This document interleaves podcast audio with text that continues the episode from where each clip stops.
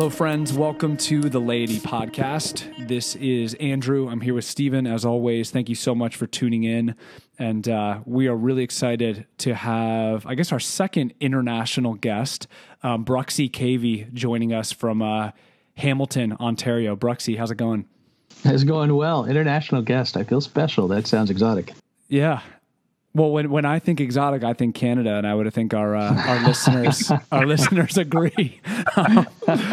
On your budget, that's exotic. Yes, that's exactly. Right. Oh, that's right. That's exactly right. Ben, really, really grateful to to have you on, Bruxy. And for those who don't know, um, Bruxy, he is the senior pastor at the Meeting House, um, which is a multi-site Anabaptist congregation up in uh, Ontario, Canada. And uh, he's also the author of a couple of books, uh, most recently, uh, Reunion, uh, as well as uh, another called The End of Religion. Um, and man, we're, we're excited to have Bruxy on, someone that I've only recently, to be totally honest, kind of learned of, and my eyes have been open to. And from your teaching to your blog, um, some of the podcasts that you've done with guests I've listened to, it's really it's encouraged my faith, and uh, I'm just I'm grateful for the time here and, and to meet you. So again, thank you so much for being on. Oh, this is wonderful. Both Stephen and Andrew, thanks for arranging this. I feel like I'm meeting some long lost family, so we got a lot of catching up to do. I love that. Do you mind giving Bruxy uh, uh, our listeners maybe a little bit of a of an intro?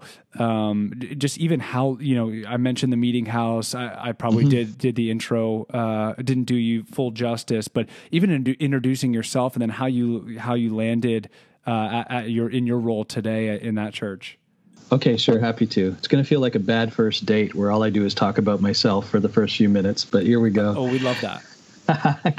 so I um, I was raised in a Christian home, evangelical background, Pentecostal growing up, and then uh, I became a Baptist pastor for five years, and the conservative kind of Baptist. There's all kinds of Baptists. I was the John MacArthur kind of Baptist, and um, and so I I always felt like I didn't quite fit in growing up. I was a little too maybe skeptical and Baptistic when I was a Pentecostal, and I was a little too Pentecostal when I was a Baptist. And I think I always felt wherever I was, I didn't quite fit in, but I figured that's just what it feels like being a Christian this side of heaven. We never quite fit anywhere, and that's okay. So I I wasn't really searching. I was just happy to bloom where I was planted, and I always believe in being as committed as you can be wherever you are. And if you can't be committed there, then you're in the wrong place. But find some place where your head and your heart can say, I am all in or find another place. And so I, I, decided I'm going to be all in wherever I am, and that's how I was as a Pentecostal. But I remember having some friends. I was never charismatic enough. I'd have friends say, you know, can't you just sense the Holy Spirit? And I'd think to myself, I think the air conditioning just kicked in. So I don't know, man. You know, and I we went on a missions trip and we got off the plane and someone said, "Ooh, I can sense the spiritual oppression in this country." And I said, "That's called humidity." You know, it's not really. So I don't know. I, I I just felt that I wasn't wired to be a good Pentecostal, and yet I'm really grateful for my Pentecostal roots. It gave me kind of an, a passion and excitement and appreciation of expressive worship. So there's a lot of good I brought from that. And as a Baptist, though, I felt maybe yeah, too that I wasn't quite fitting in. So when when uh, the group I'm with now, the Anabaptists, I, I, don't know if I fell asleep during that class in history, uh, church history and seminary, but I didn't know much about Anabaptists except I knew who Mennonites and Amish were. But um, I didn't know that there was this kind of thriving movement that kind of rose up about the same time as the Protestant Reformation that were basically the students. They were the 20 something students of the Protestant reformers who were accusing their teachers of not going far enough with the revolution. So the Protestant reformers were saying, get the Bible back into people's hands. Let's follow the Bible, sola scriptura. But it was their students who were saying, all right, thank you. We're studying the Bible and we're finding Jesus at the center of it all. And you're getting us, you're helping us fall in love with the Bible, but we want to challenge you to actually follow Jesus. So Protestants were uh, moving away from some of the Catholic abuses, but they were being just as violent, for instance, as Catholic countries. So hmm. um, they were they were killing Catholics as much as Catholics were killing Protestants. And so Anabaptists were those ones who said, "Hold on a second. If we're really going to read the Bible and do what it says, shouldn't we let it lead us to Jesus? And if we're going to follow Jesus, should we really be killing uh, fellow Christians, or even if we believe they're heretics, should we be killing anybody in the name of the love of Jesus? This can't be our our Christianity. And they were also the ones who said um, faith should be a personal choice rather than something you're born into. Because you know, if you, at that time if you were born in France, you were Catholic. If you're born in Germany, you're Protestant, and your infant baptism symbolized that. And so Anabaptists protested that and said, no, faith should be a personal choice, and therefore they championed believers' baptism en masse, which was the first time this had happened for hundreds of years in church history. And so they were roundly persecuted. And being pacifists, they were sitting ducks. So Anabaptists were killed by the tens of thousands by both Catholics and Protestants. Mm. But they they really fell in love with Jesus. And um, I fell in love with the Anabaptist tradition when I first heard about it and found out um, this has been around for hundreds of years, and I just didn't realize it. So when I finally came to the church I'm at now, called the Meeting House, I had a "Where have you been all my life?" experience. It was it found like I, I found the people of my tribe where I could really fit and flourish and be excited about my faith. Hmm. And how awesome. long how long have you been there now? I've been there over 20 years, and um, it was yeah, it was a really. It I I mean, they hired me to be the pastor, but I feel like I'm the one who has been learning the most from this small branch of the Christian family tree. Got it. And and how when you think about kind of the Anabaptist landscape more broadly, kind of educate us. What does that look like? You know, even in Canada versus what you observe in the states, uh, just in terms of uh, concentration and and you know number of folks in the in the stream. Mm. Well, we we have just less of everything. Right, right, right, right. Except for landmass, we have more landmass, and we're just far, more spread out. So we um, uh, really, I think. A, a shorthand for understanding Canadian culture for my American friends is to say that we are somewhere between American culture and British culture. We are, we've got some European flavor, a more secular a bent that is much more European than American culture. Yet we have a lot in common with American culture as well, and so we we get you. We understand. We watch the same news and track with the same stories, and um, and so we're we have our we have our eyes on America. I mean, we we sleep beside you, and you could roll over in bed and squash us. So we we keep our eyes open, and and it's really we find it fascinating, kind of the state of the church in America. But I mean, Canada's got its own issues too. Um, we're just smaller and and uh, don't don't get as much attention.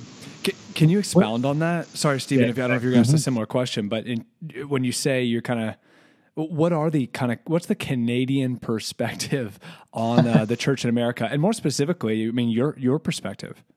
Oh, okay, you guys are pooched. No, just kidding. uh, you know, I think that a, a denomination or a nation often its weaknesses are just its strengths out of control. And there is a lot of good I see in both the American church and in America as a nation. There is just so much good there that I don't want to just skip past. It seems very in vogue to only criticize, uh, regardless whether you're conservative or progressive, to, to just say the other side is winning and state of, of affairs is terrible. But I think there's something beautiful and wonderful as well, of course, as um, as as destructive and racist and all those other things. All of that is like mixed up together in the story of America. But at, at rock bottom, it is a a uh, a country that is rooted in rebellion, where at the very beginning, of course, its rightful leaders were rejected. Um, and I'm talking about yes, the white story of America. We all can also could also be talking about uh, the um, the invasion of indigenous nations. But even that aside, if you're just talking about the story of the people who um, thought they were the first quote Americans who came over from Europe, you have uh, you have the story of a group of people who said we're not going to be governed by the king who sent us here, and we're not going to pay taxes and and yeah, maybe he was a jerk or a bad king, but Bible doesn't say you get to pick and choose when you're going to obey and when you're not going to submit. And so they just said, no way, Boston Tea Party, we're out of here. We're going to fight against them. So it, it is a, there's a pride um, that and a rebellion at the heart of the American story. I mean, if Hawaii decided to say, that's it, we don't want to pay taxes to that landmass way over there, we're doing our own thing. America proper would say, hey, who are you that you get to be so rebellious and think you can do that? But that's what early America was doing to England. And so within that, and that, and Canada has that in our DNA as well. There is this sense of not only dominance of the pre-existing nations that were here, but it's rebellious. It's rebel re, re, rebellion against the nation that we were coming from. So, so there is this protesting and this criticizing and this we know better than you-ness that's kind of rooted into American DNA that Twitter just makes worse. to come full circle to today, it's like now you have social media, which is really just exacerbating an issue that's been there all the time. Yeah. Um, but now it can be immediate. Now it's right there in front of all of our eyes all the time, and um, and it it can be really hurtful, harmful. And the challenge is uh, is that the Christian faith should be the the way that moves into this and teaches us something different and says there's a different kingdom we should belong to, a different way of living. We're our, we're ambassadors to this thing called America or to this thing called Canada. We're not Americans. We're not Canadians first, and and we're going to show you. We're going to be outposts of a whole different way of living. But instead, it seems as though American Christianity and Canadian, in many ways, has bought into more of the cultural ethos, and um, and that's that's sad. Does um Wow, that, that that's a that's a helpful perspective. On your side of the I don't know fence or lack thereof, uh, do you have do you guys do you find like the younger people who are growing up in church? Do you have the same phenomenon happening that's happening here, where uh, a lot of younger folks, millennials, whatever, are um, that, that are particularly coming from conservative, maybe evangelical or religious contexts, uh, they go off to college, they're exposed to all these different ideas, and then everything kind of deconstructs, spirals out, and pretty soon they don't want anything to do with church or, or um, what, what's the term they use for those? Like like the nones. Are you, are you familiar with mm-hmm. that term? The mm-hmm. nones. Yeah. The same thing happening there. Oh yeah, absolutely. In fact, Canada's probably a, a decade or two ahead of America for that phenomenon. We're again we're moving more in a European direction at a faster pace. So. Um, so uh, there's a kind of a now a, a, settled peace in Canada, but it's more of a secular settled peace that says anyone can believe whatever they want, and that's okay, and we're going to learn to get along together. Uh, but the, the at root of that is almost that sense that none of it is really true. So let's just give everyone their mythology and and learn to get along together, as long as their mythology contributes to the greater good of society, and um, and so there is almost this a secular uh, inoculation to, to taking any belief system that seriously, which can make evangelism and even just robust conversation about spiritual things difficult because um, because sometimes there's not even enough pushback to have a conversation. There's just a polite pat on the head that says, That's nice. What you believe is really nice, and what I believe is really nice, and we're just going to be nice. So um, it's almost like one sided Velcro uh, it just doesn't stick. you know, you, there's nothing to stick to, and and that is often, I think, for Canada, one of our challenges when it comes to evangelism or even just um, having good conversation spiritually is that um, people don't want to press into that to any degree. Hmm. It's it's like collective agree- agreeable patronization. Right. Yeah. Yeah.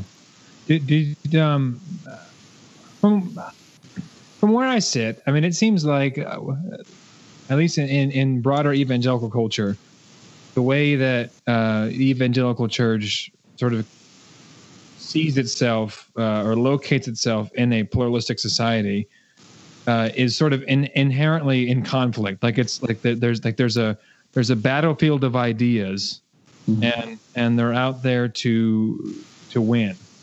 Um, now, I'm, I'm, I'm, I'm painting with a broad brush. Of course, there's many, many great, fantastic things going on in, in the in the evangelical church, but sometimes I, I do sort of sense that there is this, uh, um, um, almost like what you described, uh, like like that, there's this this conflict at the center, like uh, like we we have to we have to win something. Mm. Um, am I making sense? Am, yes. am I, okay. So, okay. You, is is the posture of the, of the Canadian church similar? I mean, since you guys have been in it for so much longer, and you're sort of, for I guess, further down what seems to be the same trajectory that we're on, uh, is the posture of the church any different? I mean, have you guys adopted a different way to be in a pluralistic society than that?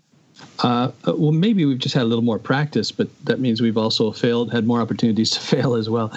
The it seems as though what we are lacking, and when I say we, I mean the church in North America, what we are lacking are good examples of people who know how to talk with conviction, but also with gentleness and respect. People who are able to say, I really believe this enough that I want you to believe it too. And if you would be willing to engage with me in conversation, I do want to convince you, and you can try and convince me. And we're going to do this in a way that's mutually respectful and healthy, and both of us are going to come away enriched because of it.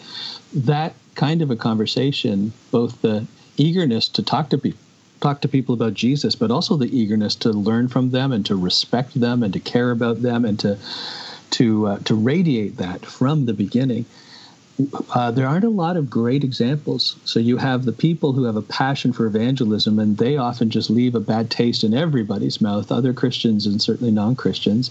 And then you have those who would be more sensitive to caring for for um, how we come across, just saying, if that's what evangelism is, I'm out. I tap out. I give up. Yes. I, it seems as though evangelism itself must be inherently an abusive thing to do, and so I'm going to back away from it. And um, and so we need models to teach us how to re-engage evangelistically in a way that's mute. That's something that a Christian and a non-Christian should come away from and say, "I really enjoyed that. I learned something. Mm. That was good."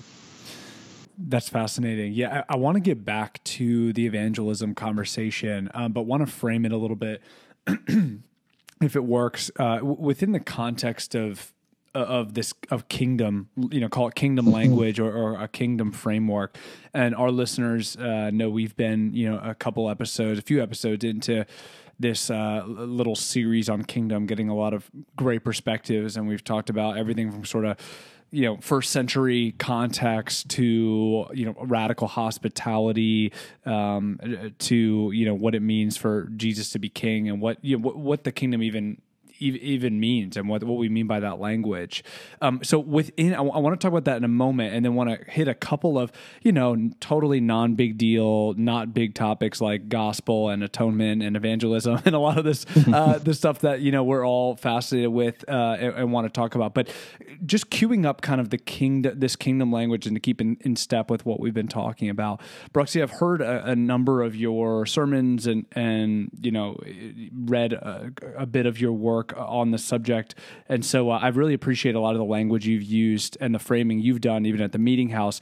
When when you when you in your context, when you're introducing folks to this idea uh, of the kingdom of God, particularly for those of us who grew up in church, and frankly, that that language either in our tradition referred to kind of like our, within the walls of our church, uh, we are this mm-hmm. kingdom, um, or it was sort of just a distant kind of throwaway thing that's actually the center of of Jesus's message. How do you go about even introducing folks to to the kingdom? Sure. Well, certainly the concept's more important than the word. And we're dealing with an English word that's a translation of a Greek, which would be a translation of the Aramaic that Jesus was teaching, which I love, by the way, that the Gospels are already, even in what we would call the original language, already not the original language. That's so great. You know, it's as though Jesus is protecting us from the beginning of becoming word legalists or becoming uh, idolaters of the words themselves. We, even the original transcripts or the original writings of the teaching of Jesus are already a translation into a new language. And so the original disciples made the decision it's more important to get the message out there than it is to preserve the original utterances in the original language. That's huge. Mm. So they cared about getting the message out there. The Gospels are already a translation. So I, I think whatever translation of this Bible you use, whatever language you're talking in, the overall message is more important than being a word legalist. Uh, it's got to be a message that can translate well and be communicated well, that even a child can understand it. So when I talk about the kingdom, I think that is a fascinating word that says there's a new way of living, and it's going to be a way that's united by one will, by one one way of living. There's a new way of living rallied around one will and one way. And so the kingdom has a king, and the kingdom has a culture. The king is the one will, and the culture is the one way. And I could say that Jesus came to invite us into a whole new way of living in relationship with God and each other. God's the king, each other we help live out in the culture of the society. So, so there's all these ways I could talk about it without necessarily using the word kingdom. By the time we're talking, I can use the word kingdom. I'm, I've already given it a context or a framework. Jesus was calling people to come and live in a new way, in line with a new will, and so the will of God and the King and His leadership becomes. Uh, this beautiful focal point, rallying point for giving our lives purpose and meaning. But it's also the fact that we're not just individually invited into a connection with God through Jesus, but we're invited into, and Kingdom speaks of this, we're invited into a new society of friends, a new, um, a new citizenry where we are part of something larger than ourselves that really gives our life purpose and meaning and value and and the culture the kingdom culture is marked by values that would be found in the fruit of the spirit of love and joy and peace and patience and kindness goodness and gentleness and self-control. I mean there's just beautiful qualities there that should describe the culture of this new society and so we're invited to be citizens or participants in this new way of living and then we're also invited to be ambassadors on behalf of this new way of living so that I see myself not primarily as a Canadian, but as someone who's part of this new spiritual identity that is multinational, multi ethnic, stretches around the world and backward through time. And I get to be part of this. And Jesus at the center becomes the focus point so we don't get off track. He keeps reminding us how beautiful God is and how important we are and how how much God loves us and, and how we can be called to love one another with that same sacrificial love because a, a broad kingdom like that needs a focal point and Jesus is the, the king, so to speak. He's our focal point for this new way of living. Hmm. Thank you. Yeah, that's that's awesome. Um, so this idea of gospel or or good news, mm-hmm. um, you know, Jesus puts it hand in hand with the you know the king this proclamation of the kingdom in the beginning of you know mark for example you know the, mm-hmm. the kingdom of god is a hand. Come and uh, repent and, and and believe the good news. But for many of us this idea of gospel or good news didn't uh, didn't necessarily sit well with this idea of kingdom because hmm. it wasn't necessarily the gospel message seemed I wouldn't have used this language at the time, but very much transactional. Mm-hmm. And mm-hmm. versus this kingdom language, which sounds much more broad and almost idealistic and sort of almost something at arm's length that I can't quite get my hands on. Unlike, mm. for example, you know, uh, a sinner's prayer or a you know a, a, Bible study and a baptism or a moment in time where something takes place and I sort of believe the gospel and, and have this conversion moment. I, I set all that up to say how do how do you frame the good news or the message of the gospel um, and, and it, within that you know proclamation of the kingdom that that Jesus mm. makes.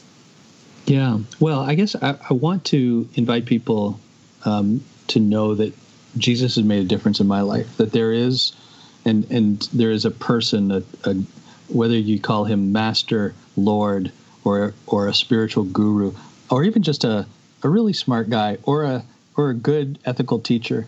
However you approach Jesus, I'm happy to meet people where they're at and then allowed Jesus to mentor them in seeing that he's much more than any of the things that they first thought he was. But Jesus never rebuked anyone who approached him and called him rabbi or teacher. He never said, How dare you approach me as teacher? Do you not know that I am the Lord of the universe? And he responded to their questions as though he was a teacher or he was a rabbi, because he was. He's not, it's, it's not that he's not our teacher, he's just much more than that. But I don't have to approach this by saying, God has come to earth in the form of Christ and you must make him Lord of your life. I can say, approach him as a teacher and ask him all the questions you have and see what the answers are that he gives. And it's my firm conviction that one of the greatest evidential miracles that Jesus performed is not just healing the sick or even raising the dead. His teachings themselves bear the marks of the miraculous. The teachings of Jesus are perfectly tailored to fit with the needs of the human heart. The very things we know we need and are searching for are the very things Jesus addresses in his teaching.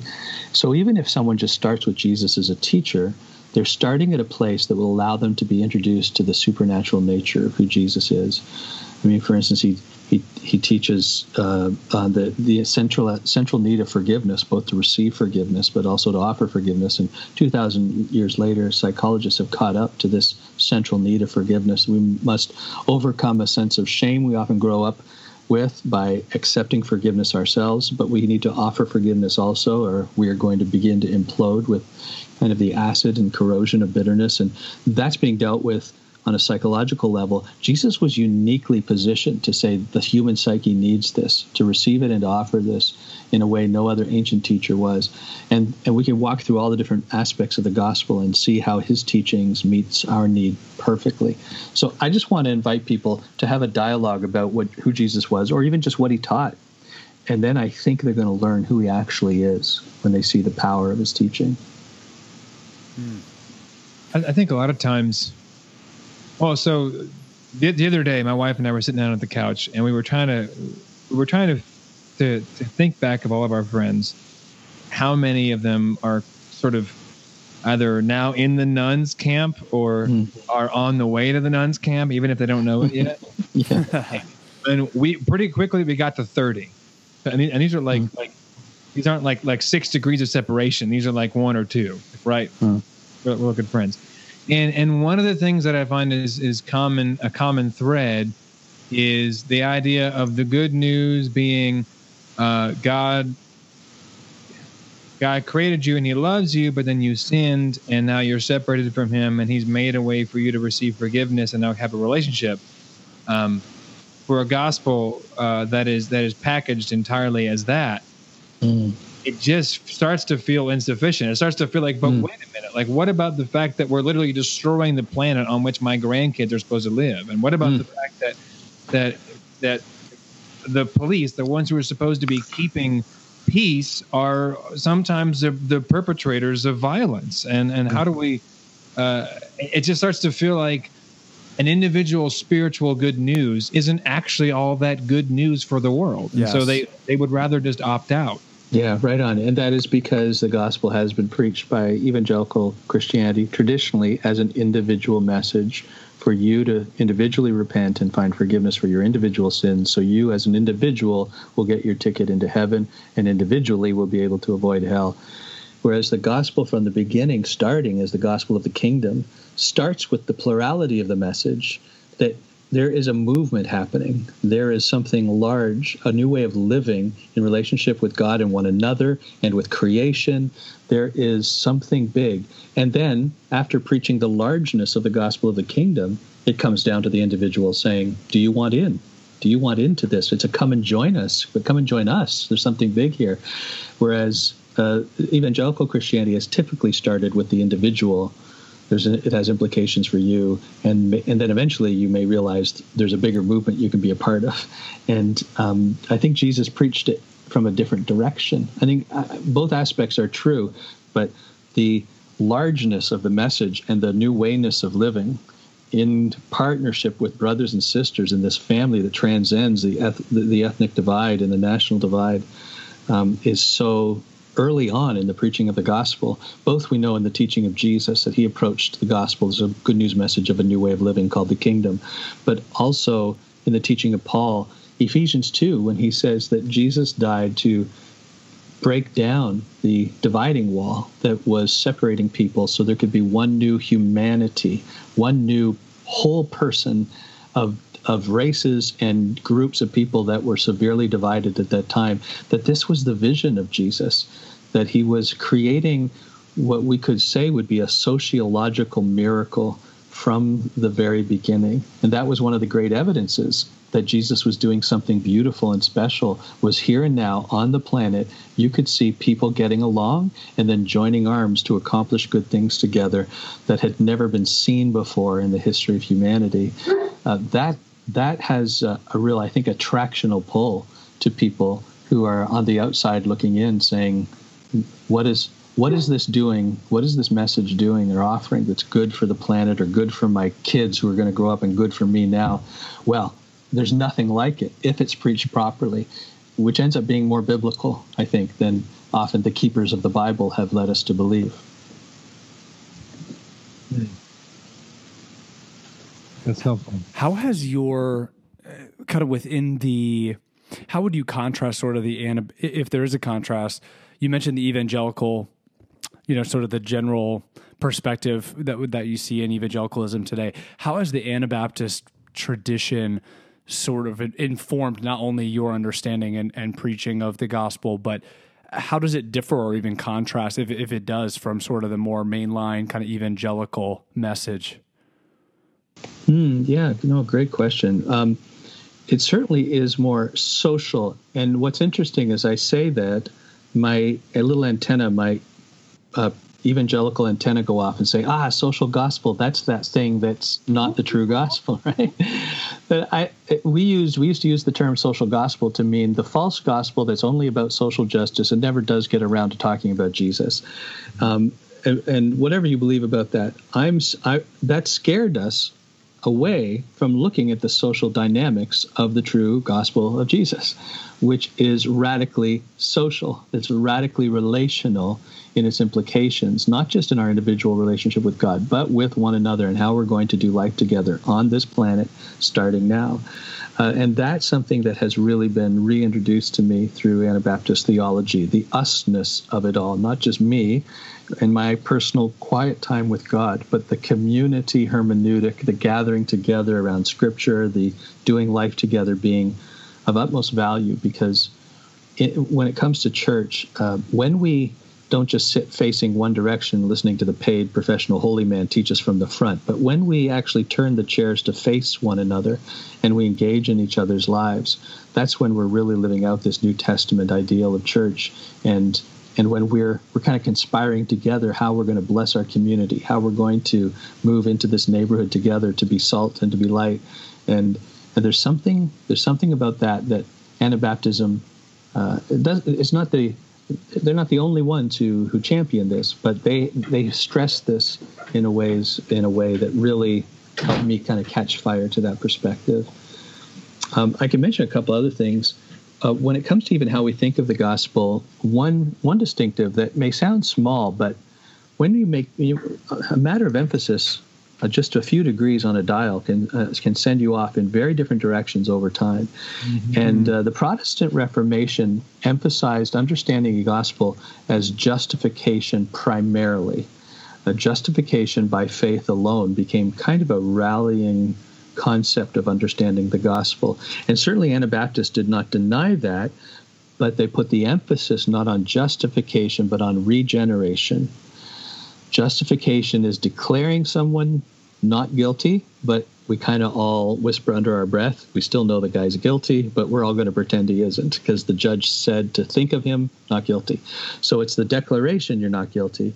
And Anabaptist said, hey, that's true, but regeneration is the greater understanding that he actually doesn't just declare us not guilty, he makes us not guilty. He remakes us new. And the prophecy in both Jeremiah and Ezekiel is that when the new covenant came, that God would give us a new heart, take out our heart of stone, give us a heart of flesh. He'd give us a new spirit, and then He'd put His own spirit in us to continue to guide us and help us grow. So we still experience a sense of fracture and discontinuity, and we sin, but now our understanding is that's not just my bad half versus my good half. That's the flesh, which is it's piggybacking on my life like a leech right now, but the true me is remade and, is new, and I'm going to live into that identity of every day becoming more of myself. Hmm. Yeah, that's that's awesome. No, I appreciate that. so part of what I think you kind of just you started almost getting into so part of tied in with that gospel message of good news kind of in our tradition growing up, and I think for many, was ultimately this uh, kind of at the bottom line Jesus died for my sins so that uh, you know Jesus died for your sins so that you can have new life or you know put it maybe a bit more crassly so you can you know avoid hell when when you die. And there's you know the the atonement piece or this idea of the cross and Jesus' death and, and resurrection of course is an integral piece of what the gospel message was. And then kind of as I've and I'm sure for many of our listeners have kind of worked through paths of deconstruction reconstruction or kind of rethinking you go oh so uh, you know the the my sort of traditional way of understanding the death of Jesus, which uh, basically has a, lot of different, you know, a lot of different facets. And there are these things called theories of atonement, and there are actually different ways to look at what the death of Jesus ultimately meant. And rather than just, hey, Jesus died for your sins so that you can go to heaven when you die, there's there's way more to the story. Even even with what what the death of Jesus and what the cross ultimately tells us or t- informs us about who God is and what God is like. Um, mm-hmm. in, in kind of transitioning to that atonement conversation um, and this idea of you know th- theories of atonement. Can you give our, our listeners maybe even a little bit of a overview, maybe even branching off of what you just spoke of in terms of the Reformation and kind of what sort of the general this idea of a theory of atonement even is, and why these kind of questions are are significant and these perspectives are important? Yeah, this is really important. Thanks for raising the issue. Um, atonement, referring to kind of what Jesus accomplished on the cross to bring us together with God, uh, is literally a made up English word. Uh, that that was a, made to to translate a couple of different both Hebrew and Greek words, um, and the, the the word at one isn't just by coincidence found within the word atonement. The mm-hmm. word the, the word atonement was created because it says at one ment and it's a so it's a made up english word to try and capture a biblical concept that there is something that brings us together at one with god and jesus accomplished it on the cross. Now that's a fact. The bible states that in a number of different ways but what the Bible doesn't necessarily get into great detail on are the mechanics of how Jesus brought that about. But there's enough, there's just enough detail for us to argue about it. and, to, you know, there's just enough detail for us to divide into different camps and create different theories and then say the other, the people who disagree with us are heretics. Um, but here, let's look at one passage, and this is typical of how the Bible might cover the issue. The Apostle Paul says is well known for those raised in the church in 1 Corinthians 15. He says, uh, Now, brothers and sisters, I-, I want to remind you of the gospel I preached to you. I love that. He, he thinks that it's important to always remind one another of the gospel. So there is this theme of the ministry of reminding in the New Testament that we mm. should always come back to the basics basics of the gospel. And when we're starting to get off course, it's not like we we need a different message. We just need to be reminded of the pure and simple message of the gospel. So he says, I need to remind you of the gospel I preached to you, in which you received and upon which you have taken your stand. By this gospel you are saved if you hold firmly to the word that I preached to you. Otherwise you've believed in vain. For what I received, I passed on to you of first importance, and here it is that Christ died for our sins according to the Scriptures, that he was buried, that he was raised on the third day according to the Scriptures, and that he appeared to a whole bunch of people. Okay, so Jesus died for our sins. That's the level of detail Paul gets into here. Uh, people un- people understood that sin was the thing that separated us from God. Uh, Jeremiah, Ezekiel, there's different places that say this in the Old Testament. Sin separates us from God. So Jesus did something to take away that separation. Oh, there's atonement, at one moment. He died for our sins, got rid of our sins, the way the John the Baptist said when he pointed to Jesus, "Behold, the Lamb of God who takes away the sin of the world." He's he's taking away the thing that is blocking or ruining or corroding our relationship with God and with one another. And so that's really good news. And that's the atonement. And somehow the cross accomplished that.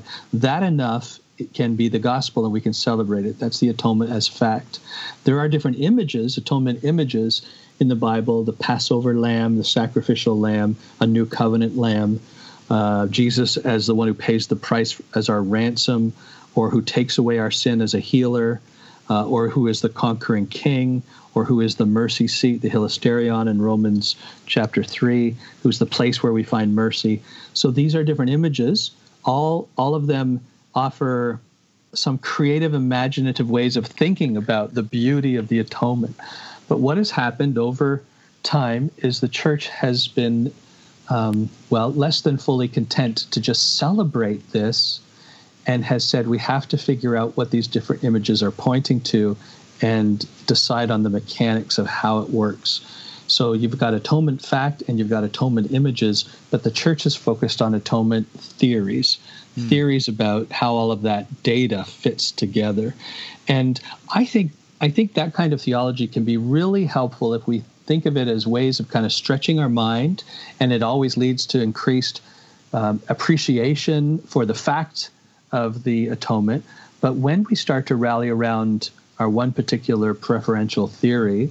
I mean, we'll are, we're all going to find a favorite. That's fine. But when we do so in a way that then makes a mockery of and condemns those who prefer a different theory, um, well, now we're we're creating needless reasons for division in the body of Christ, and that, ironically, is anti-gospel. The gospel is supposed to unite us together. So there's a number of those theories, and I can I can mention them. But uh, the important sure. thing is is that it's great to learn these theories, allow them to help us appreciate the atonement better, but don't use them as a reason to divide. So, um, so Jesus mentioned, as an Anabaptist, I'm going to start and end with Jesus all the time. So he mentions through only three things that he uh, are ways that he understood his own atonement: healing, ransom, and new covenant. Healing in John 3, he talked about the bronze serpent upon a snake when talking to Nicodemus, said he, his death is going to be like that. When you look to Jesus, just like when the Israelites looked to the bronze serpent, you'll be healed of what's killing you. Um, so that that's its beautiful image when Jesus is lifted up. He's going to provide a kind of mm. healing of what is tearing humanity apart. Um, in Mark 10 45, he talks about being a ransom. The Son of Man did not come to be served, but to serve and to give his life as a ransom for many. That's a great example of Jesus using an image that points to freedom. Everyone would understand a ransom is money paid to obtain freedom. Jesus is going to bring freedom. That's the point of the image. But the early church said, hmm, a ransom who was the ransom paid to? How much was the ransom? Yeah. And how did that? So, you know, they came up with a theory that Jesus paid the ransom to the devil because the devil's the one that held all of humanity in prison. So he, he swapped his life for ours, and then the devil let us free. But the devil never counted on the resurrection. And so on the third day, when Jesus rose from the dead, the devil lost his ransom, and, and he had already given up all of humanity. And so it, it was a just giant prank played on the devil. And that played well for a few hundred years. And then the church repented of that and said, We're giving the devil too much credit here. um, this is we're, we're going into detail the bible doesn't say so but then they just switched theories and said it's a ransom paid to God. God the Father is the one who had our will in bondage, but Jesus played, paid the price back to God the Father. And and in the end, I don't. If Jesus wanted to say either of those, he could have said it. But he just said, "My life's a ransom," as an image that suggests, "Hey, when you think of me, think freedom, baby. This is freedom. That's yeah. what that's what I'm obtaining for you." But theology has a way of going too far sometimes. Uh, the other thing that Jesus said was the new covenant. He, he says at the Last Supper, This cup is the new covenant in my blood. And this one gets really underrepresented when we talk about atonement sometimes. So Jesus saw himself as as shedding blood that was a way of cutting a new covenant. The way you cut a covenant within religious circles at those times is you killed an animal and you tore it apart. You walk between the pieces. You you establish a new covenant in blood. And Jesus is says this is the new covenant in my blood which is a new way of relating. It ties in with the kingdom. Something new and fresh a new way of being spiritual is starting right now and i'm going to usher that in in a way that you understand by cutting a covenant.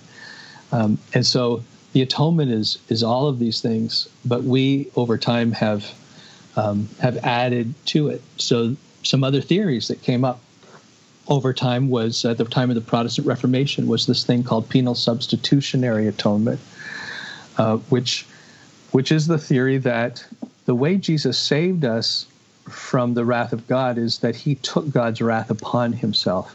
This was not a primary emphasis in the teaching of the church until Calvin. I'm not saying that it was never alluded to. There's always someone who can find one quote of this church father or that early theologian, uh, but it really was not co- a common way of talking about uh, the atonement. And uh, and then uh, Calvin popularized it, and and so it, it made it, it allowed people to look at the cross of Christ, and when you saw his suffering, I think it worked really well uh, as far as uh, an image that could that could sell, that could travel well. It had emotional impact because when you looked at the suffering of Jesus, you could say, "Oh, that's that's God pouring out His wrath onto Jesus, the wrath I'm afraid of. That when I die, I might go to hell. No, no, I, I can I can live free and happy because I can I can visualize all that wrath being poured out of Jesus, especially when the Protestants were protesting the Catholics who were selling indulgences, who were talking about people's loved ones still suffering in uh, some form of purgatory, and that you might too if someone is not either praying for your soul or paying an indulgence for you, or you're not topping mm. up your your forgiveness with um, keeping current with the sacraments, you might suffer when you die as well, even if eventually you'll make it into heaven. There's so much fear of God's wrath and suffering. For Protestants to be able to say, no, when you think of the cross, imagine all the suffering that you're afraid of, and you're afraid of even for your relatives who have already died and gone on. All of that suffering, imagine it being poured out on Jesus. That's where it went, not onto you. Mm. It had real emotional impact, and I think it caught on very quickly. It preaches easily, and um, and it gives an answer to the question, "Where did God's wrath go?" Oh, I see. It went poured out on Jesus, uh, and and so it really caught on. And now, generations after generations since the Protestant Reformation of Christians have grown up not understanding this is one theory that tries to put the biblical data points together about what happened on the cross. It's not just one theory, it's the gospel. This is what the gospel mm. is. That's all they've known.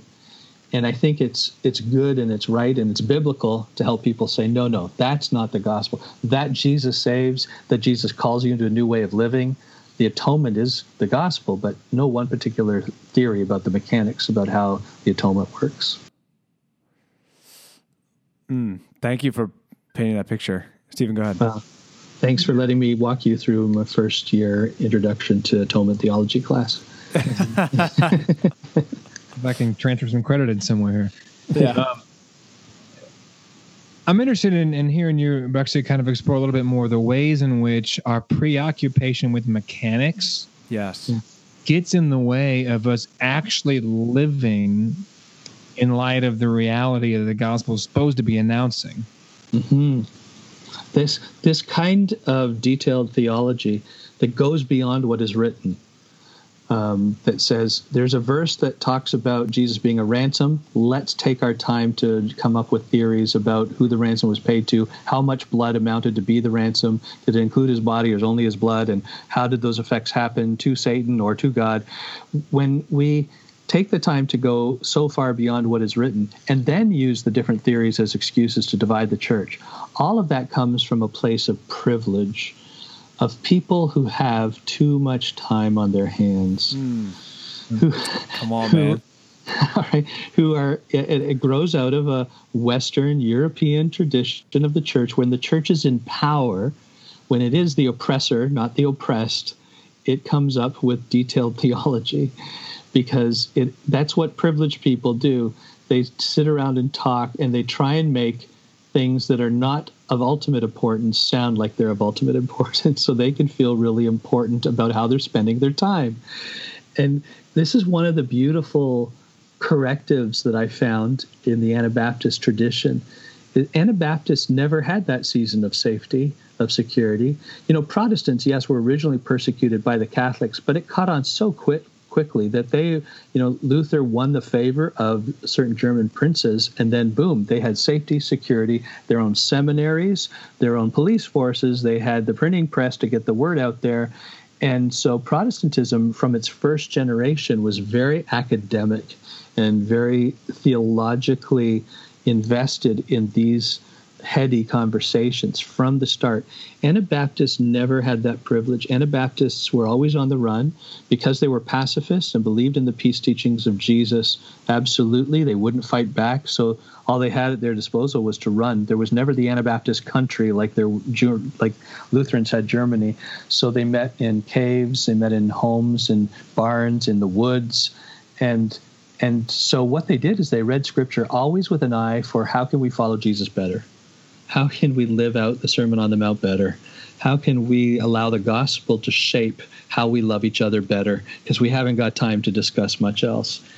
But there's something beautiful about that almost forced simplicity that I think the church needs today to say, yeah, actually, let's have a conversation about how we can manifest the unifying beauty of the gospel together as a diverse church and not allow conversations about the beauty of the atonement to be just one more thing that divides us.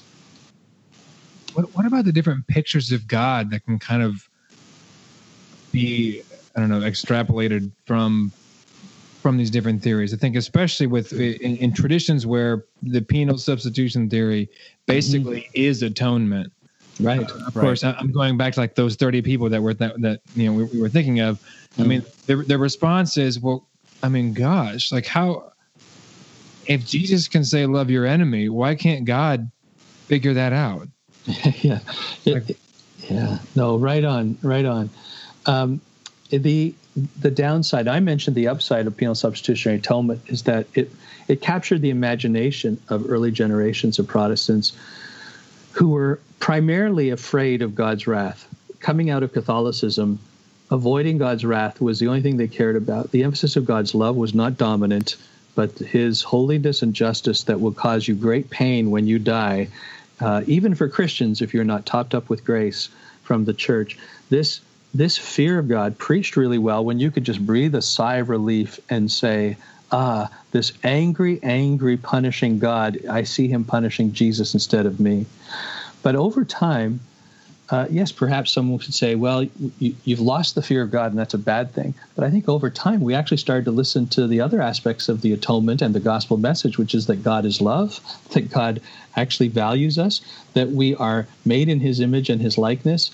I mean, when you preach Luke 15, which is the three lost stories the lost coin, the lost sheep, and the lost son, some we used to preach that as you're lost, you are without hope and under God's wrath, unless you repent, you are a worm, as Luther might say. Or Luther might say, you are dung, but through the blood of Christ, you can become like snow covered dung. And, and, and, so when great God looked, very Canadian. image. Yeah, you're right. Yes. So you can, so when God looks at you, you're still filthy, but thanks to the blood of Christ, he sees you. We kind of tricked God into seeing you as pure. So just be grateful, you worm. But over time, we started to realize hold on a second. Uh, looking at just the example of Luke 15, the lost coin, the lost sheep, and the lost son, one of the three the things that these three things have in common is not just that they're lost, but that all three things that are lost are also valuable to the one who has lost them. This is also true. So the coin is being sought after. It's not the story of the lost piece of poo that some woman hates and wants to get out of her house. it's the story of the lost coin, which is valuable to her. And so she is mm. looking everywhere for it. The one sheep who wanders away is not just the black sheep that the shepherd hates, but he's so wonderful he'll go get anyway. It's valuable. And then, of course, the story of the lost son. This is a precious son who, it's the only story where the one who's lost it doesn't go and get it because now you have freedom freedom of the human will involved, but he is certainly ready, watching on the horizon for his son to come home, runs to meet him and, and uh, throws him a party. So there's great value in being an image bearer of God. And now that we've caught on to that, which is really part of the gospel, we say, oh, wait a second. So when I look at Jesus and I see God just pouring out his wrath on him, I've been learning that God is love, that God is grace. That doesn't quite sit well with me. So that an atonement theory that preached well a few hundred years ago, for now a new generation is starting to raise some suspicions. And I would say rightly so, because it's an atonement theory, it's not atonement fact. And what it can leave people with is the image of a God who finds it impossible to simply forgive. He has to punish someone in order to do that. And rather than just say, oh, phew, it's not me he punishes, so I'm good, it raises the question of if this father says, I want to bring you into my family, but first I have to beat up my son to do it, mm. then you can now be my child. It raises the question of, is that the family I want to be a part of? I don't know. And I think yeah. rightly so.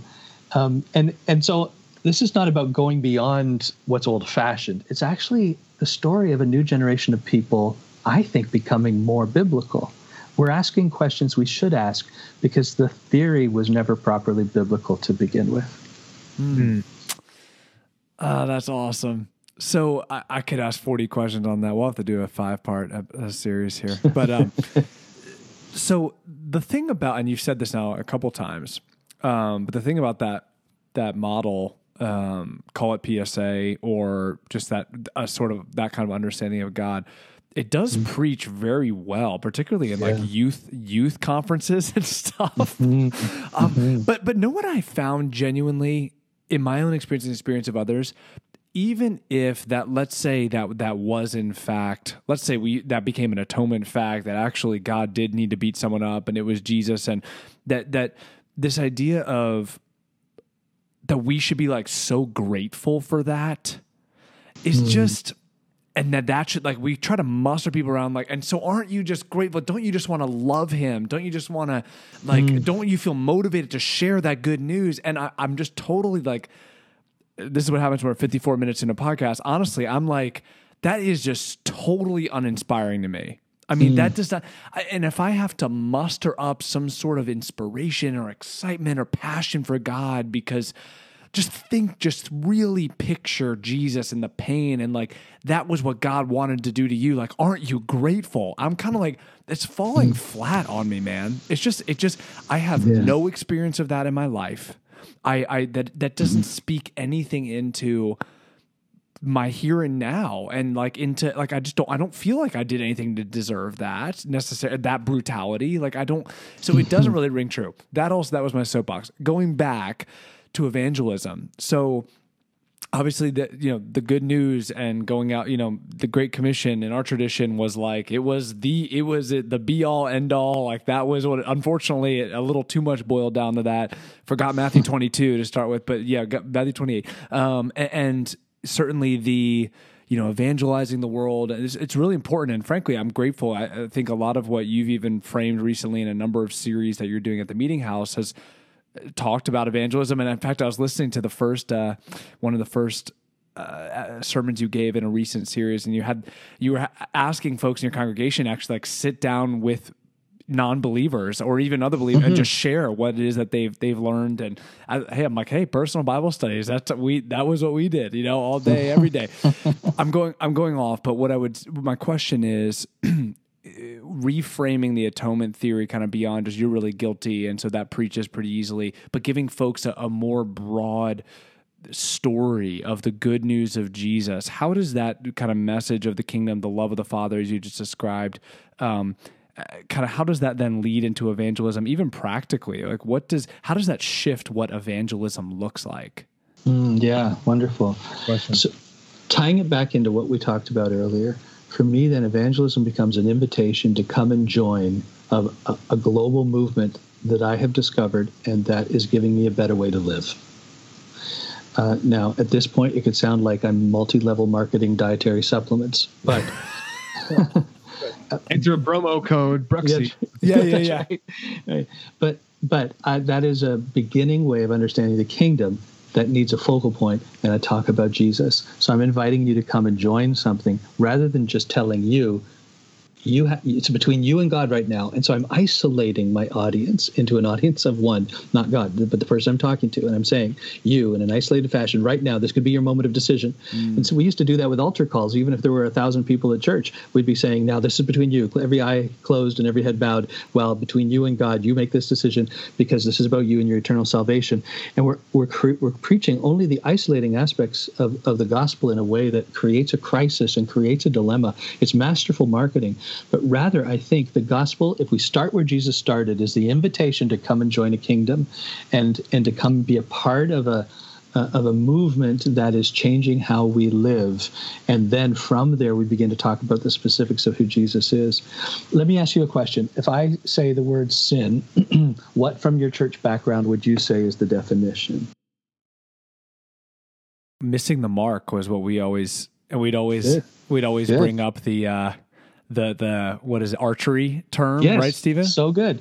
Yeah, that, that there that there's an ideal and you and, and and we missed it. Yeah, that's very good, and you're ninety percent right, but the ten percent you're missing is crucial. so, the Greek word hamartia, and most Christians would say the same thing, and they might even remember the Greek word I think was hamartia or something like it, and it is, and it was used in archery to mean you missed the bullseye, but its etymology it comes from two words. Ha is a negation word; it means not and mer, uh, hamartia, meros, means to be together or to be in union. And so, at the etymology of hamartia is to be not together or to be fractured or pulled apart. And then this word that means separation started to be used in archery to mean that the arrow is separated from where it belongs, which is in the bullseye. And and so sin at its root is understood biblically as a corrosive force that separates relationships. And when we mm. talk about it at its very root biblical way, I think people get it. Uh, to say, I mean, to admit to my friends, now there's just something wrong. Just look around you. You know something's wrong. We don't know what to call it, but something's wrong.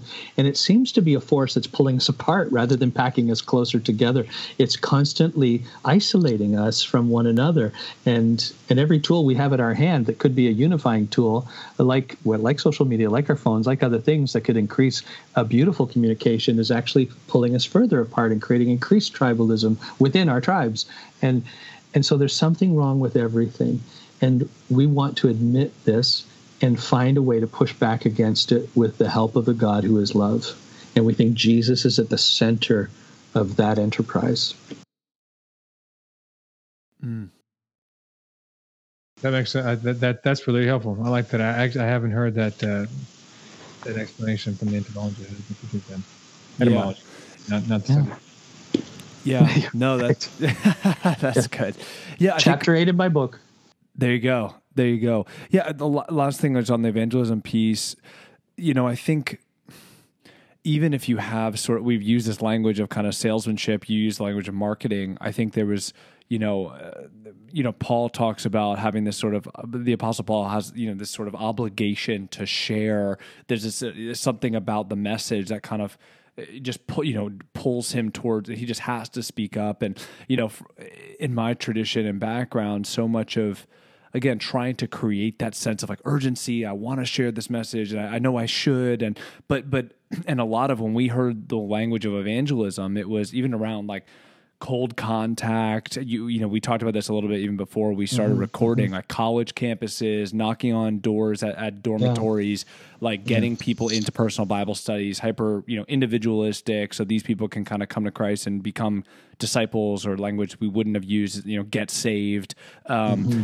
uh, how do you how, how do you i would imagine in your church that you have experienced you know people come out of you know that sort of background um, how do you kind of correct or sort of guide an understanding of evangelism beyond pure salesmanship and sort of for bringing people to mm-hmm. decisions to become con, you know get converted to become christians versus a, an alternative how do you sure. guide that I, what I what I challenge uh, folks to understand, I think, at our church at the meeting house is that if you are systematically avoiding talking about your faith, then you're not being a genuine person. So there's that extreme.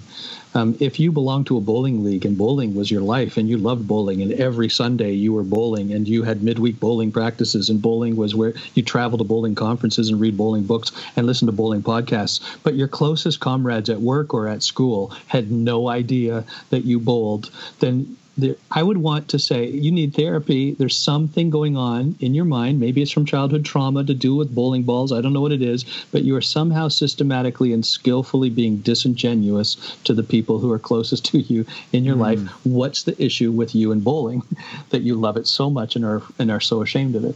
So I would just say if if Jesus and just things you're you're learning this week from him and or just the fun you had at church on Sunday. You should have a lot of fun and a lot of joy and learn new things. If that's not what slips out of your mouth on a Monday morning when people say, "Hey, what was how was your weekend?" If that's not just part of it. I'm not saying you have to be a broken record and it's all you talk about, but on the other hand, if it's something you never talk about, it's worth just asking the question, uh, who hurt you when you were little that you had to had to compartmentalize your faith so strongly and it's a good question because many of us have been damaged by a kind of authoritarian guilt guilt driven um, uh, evangelistic mandate that kind of just beat beat any passion and delight and simple joy in just talking about what we believe with both our Christian and non-Christian friends. That just got beat out of us. And so some of us it actually just is going through a season of rediscovering that joy and and then saying I can talk about Jesus as a natural, delightful aspect of who I am. And uh, and if someone if makes someone uncomfortable and they're awkward, okay, I take note of that. I don't have to bring it up again. But it, it should be a natural outflow of what I believe is supernatural I- about me. Great. Awesome, Bruxy. Thanks so much for spending time with us here this evening. I uh, I've really enjoyed the conversation. I think uh, I think our listeners will enjoy it. Uh, if we wanted to point them in the direction of where they could get more of your stuff, where do, where do they go? You can go to two places. If you can remember my weird name, which is Bruxy, B R U X Y, then you've got my web address, bruxy.com. and there's information about me, my books, and my blog is there at bruxy.com. All of our Sunday teaching from our church, the Meeting House, is at themeetinghouse.com. Themeetinghouse.com. Awesome.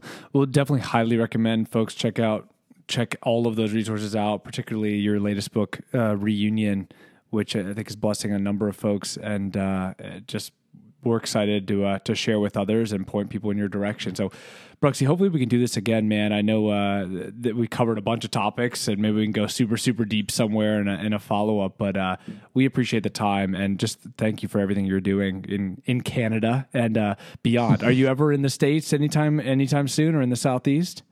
Uh, occasionally, yeah, I'm invited to uh, to head down Pennsylvania way and a few other places to speak. I'm going to be down in another month or two um, yeah, I love the chances I get to hang out with with uh, you exotic international types. and listen, I love Stephen and Andrew. I love what you're doing with this podcast. Uh, thanks, thanks for letting me hang out with you. You got a good thing going on here. I appreciate that. Thanks for spending time with us. Yeah, thanks for the encouragement and spending time.